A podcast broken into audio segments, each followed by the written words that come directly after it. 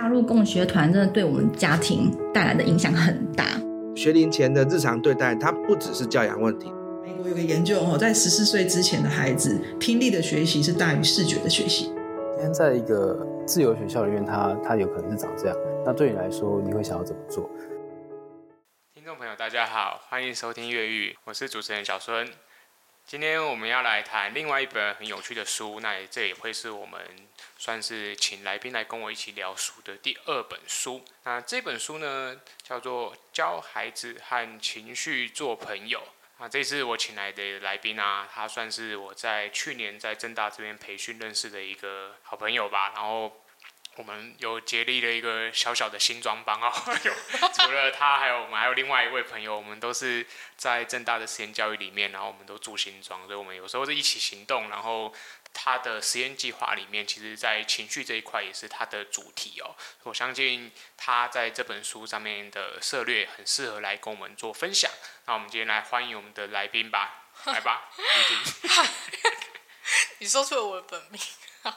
好，大家好，我是于婷。然后，嗯、呃，其实我可能就是对于这一本书，刚好比大家要多一点机会，就是可以多看几次这样。所以，诶，今天就是很高兴受到小孙的邀请，可以跟大家一起来谈谈这本书。好，我们欢迎于婷来到现场。那我们今天跟往常不一样，是我们是实体录音哦，因为很久没有来我们十号共同空间了。于婷，你觉得这边感觉怎么样？这里很舒服。真的很舒服。我现在是用看着墙壁的 姿势，然后叫叫起来，我真的觉得这里非常自在，很棒。欸，我问一下哦，你自己多久以前买这本书的啊？你还记得吗？应该就是实验计划的过程。哎，应该是实验计划之前我就已经有这本书，因为是我的呃妈同期的妈妈们分推荐我的书，哦，买了之后没有很认真看。然后，因为教养书单真的太多了，所以我就是嗯、大概知道他在讲什么，但是我就没有很仔细看。是在计划的过程当中，然后后来觉得想要带这样子的主课，所以对我后来就仔细的去看了这一本书。然后也觉得他，其实我觉得他一直以来我都觉得他很好读。然后可能我自己要用跟我想要讲给大家听是不一样的力气去看这本书的。所以我呃从有这本书到真正看这一本书是在计划当中。诶，所以你自己平常是会会去买一些教养书来看的人吗？会，我觉得 笑什么？继续啊。我也会啊，我也会啊。没有，我觉得教养书很正常，就是做，因为我们都是做父母的人嘛，对不对？嗯、我这样说好了，就是我在我怀孕的时候，呃，我就有一个朋友，他说他的小主管生小孩的时候，他看了一本教养书，他当时就推荐给我一本亲子对话的书。那本书很薄，然后很小本，很好读，但他已经绝版了。我买二手书，然后。我看完那一本之后，我有一点呃震惊嘛，就是蛮蛮错愕的，因为我本来我本来是一个就是走纪律路线的人，OK，对对对对，所以我有点没想到说啊，原来亲子关系应该是这样，或原来亲子关系有可能这么美好，所以他等于打开你的三观。对对对对对对，然后从那之后，我后来又接触了蔡颖清老师的书。然后学着当一个妈妈，然后在后面才越来越多。因为小朋友很小的时候，其实我就是有一本圣经的那一本，你知道吗？很厚，十二个月都都教你的那一本。然后，然后两岁、三岁才会开始看这种情绪的书来帮忙。对，OK。所以你觉得是？当初接受了这本教养书，反而引导了你叛逆的灵魂开始出窍吗？你是说你是说这个吗？这一本书吗？你说最最开始的那一本吗？最开始那一本会发现，原来我是一个很爱给别人方向或指示的人。然后他就是教我们讲话，只要当就是九官鸟，一直学别人讲他的。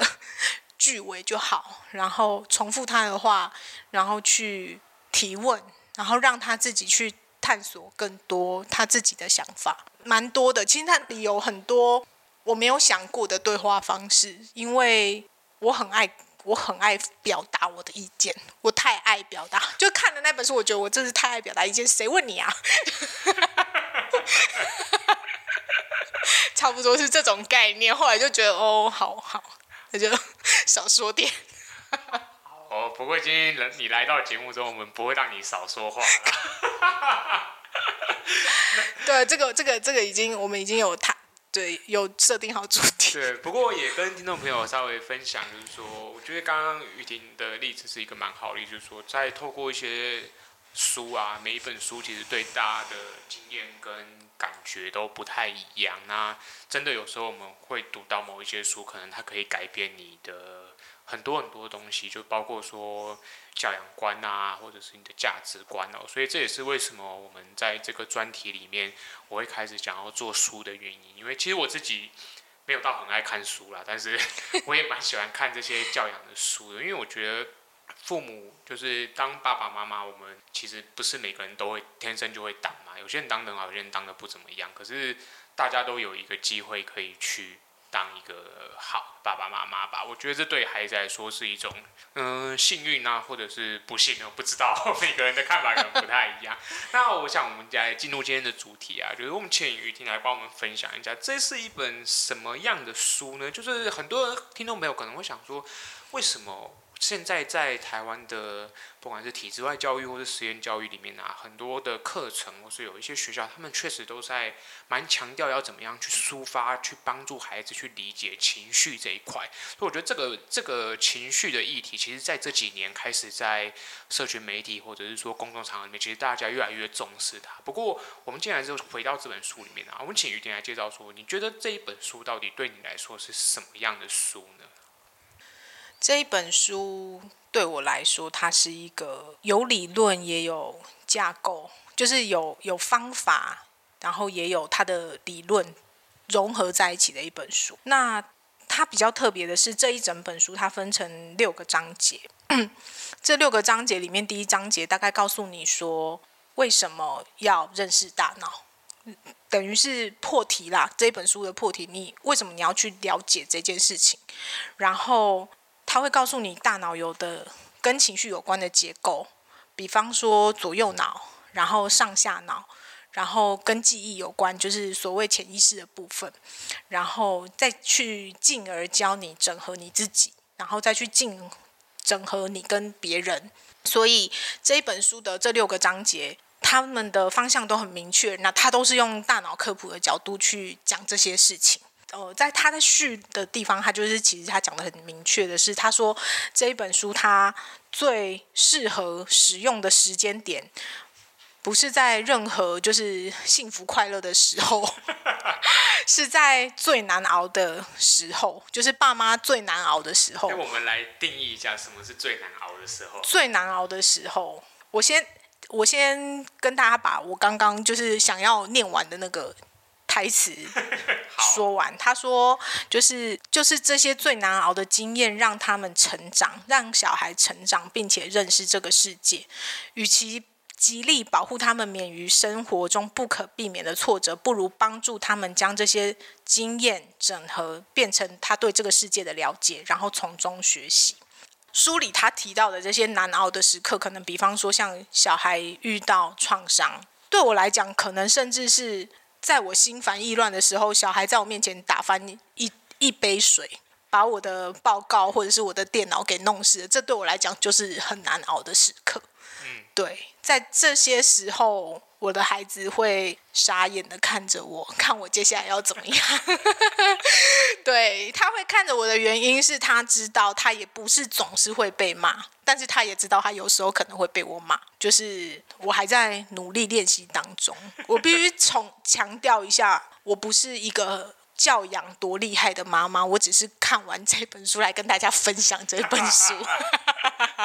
哦，不要担心哦，因为我们节目从来都不是找那个教养权威或者教养专家，我们一向找的都是素人。对，今天雨婷也是素人代表，我自己也是素人啊。但是我觉得我跟雨婷的的共同的一个身份是我们都是家长嘛，嗯、对啊，我的小孩钓鱼只要两岁嘛，嗯、然后雨婷的小孩已经五岁多了，对，所以我觉得我们可以提供的一些，刚好我可以提供两岁的案例，然后 你可以提供五岁的案例，对。我觉得刚刚很好玩，就是刚刚雨婷讲那个所谓的困难的时刻啊，我觉得就有点像是只要那个大人情情绪准备要开始沸腾的那个点，其实就是你你觉察到自己快给他开的时候。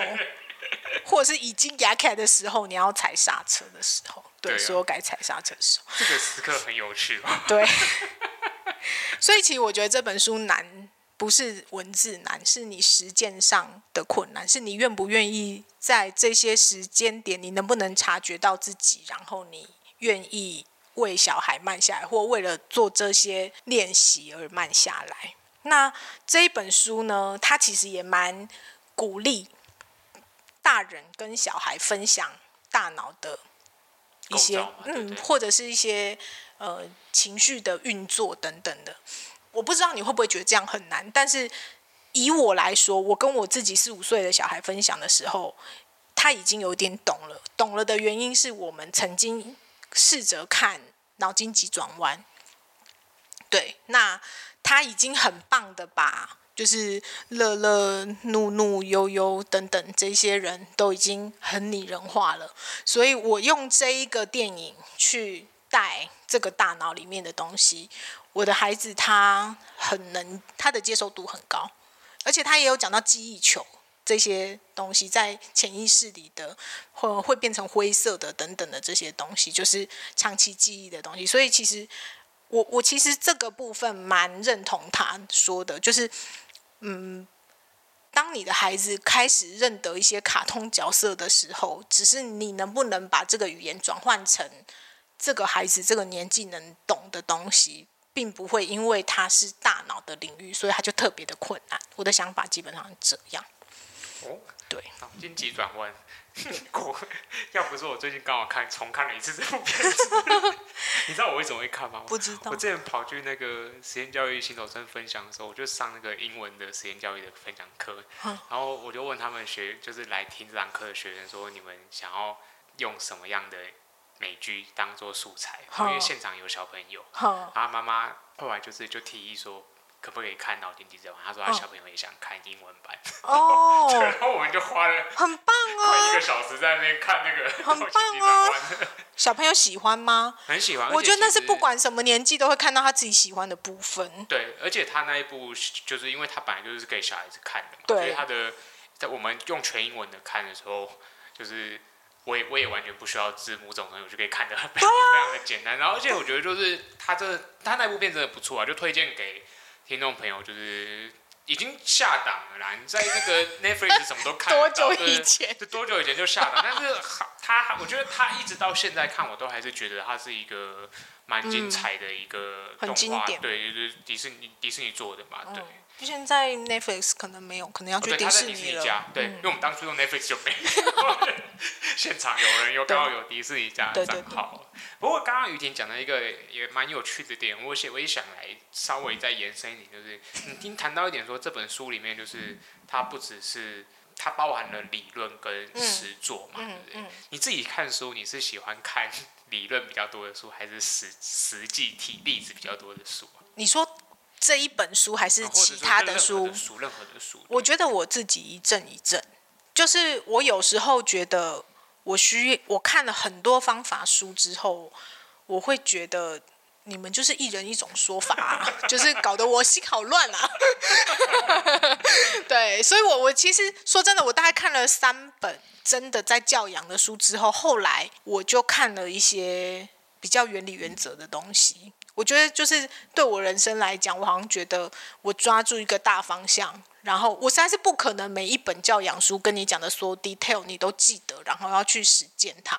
所以理论书看了一阵子之后，可是你又会开始有一点想说，哈，你的理论好有道理哦，但是我要在哪里实现呢？我就是一阵一阵会交错着去使用和阅读。那这本书它从我。真的投入心力下去读之后，我一直没有放下它的原因，就是因为它又有理论，又有实际操作的方法。那甚至基于他，我也去看了，比如说呃刘佩轩心理治疗师的文章，或听他的 You YouTube 影片的分享，或者是呃一个周玉如，一个清华大学副教授的的相关的东西，就是我觉得我反而是这一本书奠基了我对大脑还有情绪的好奇。回应一个有点久，你刚刚提到的问题是，为什么现在越来越多教育现场会去提到情绪这一块东西？我觉得，如果我们还不提这件事情，我觉得所有做教育的人都太后知后觉了。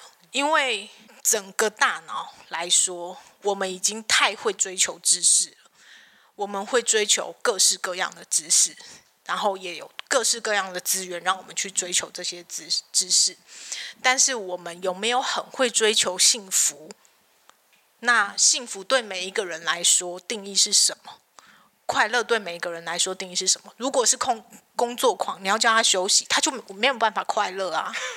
对，也是快乐来自于一直工作啊。对，他的快乐来自于他的无限成就感，他展现出他无穷的生命力，他一直不停的突破他自己。那有些人喜欢的就是他喜，他觉得平静的生活对他来说是一个很很 peace 的状况。对，所以对每个人来说，能不能追求自己真正想的快乐、真正需要的幸福、真正期待的，而且情绪不好，你也没有办法去做其他的事。你真的去做其他的事，它的效果也不会好。你看小孩如果开开心心去上课，和今天跟爸爸妈妈吵架的去上课，他第一个堂第一堂课或者是早自习那个心情会有会有多大的影响？就是。他刚跟小朋友吵架完，然后他又要进教室去上课。他心里想的到底是刚刚那一件事情，还是听老师在讲东西？所以，嗯、呃，我觉得必须了，就是老师在现场去，尤其是实验教育，他们的师生比又比较低。对对对，嗯、你又更有办法好好去关注一个孩子的时候，确实，我觉得往这个方向发展是很很合理，而且也应该的。对。嗯应该说，在实验教育现场里面，其实当然大家为什么要降低师生比的原因，就是因为我们才有办法真正的去关注每一个个体的存在。没错。所以我觉得确实像玉林讲的，我自己前一段时间在场域里面，我也觉得哇，这个老师的状态非常的重要，就是怎么样在一个日复一日的教学现场，我觉得光是。老师要保持一个比较良好的身心健康的一个情绪平衡的状态，我觉得就是一个，呃，我觉得很基本，可是其实也没有那么容易做到。就是举一个简单的例子给听众朋友，好，就前段时间不是玉婷，你知道有一个新闻，就是那个台中一中那个老师大发雷霆的事件嘛，那个、对，就是在这个事件里面，其实。我还蛮无聊的，我去看整个 YouTube 影片来龙去脉，对。呃呃，多长的影片？我也有看影片，我不知道整个的。它大概没有，没有很长，好像就大概六七分钟而已.就整个事件。然后，但是其实我觉得在那个事件里面，就是老师跟学生的情绪都非常的激昂啦，高涨。对，但是我觉得，当然事后社会大众也有很多的舆论跟批评，可是我们在这边也不是要去讲说谁对谁错的问题啊，而是说。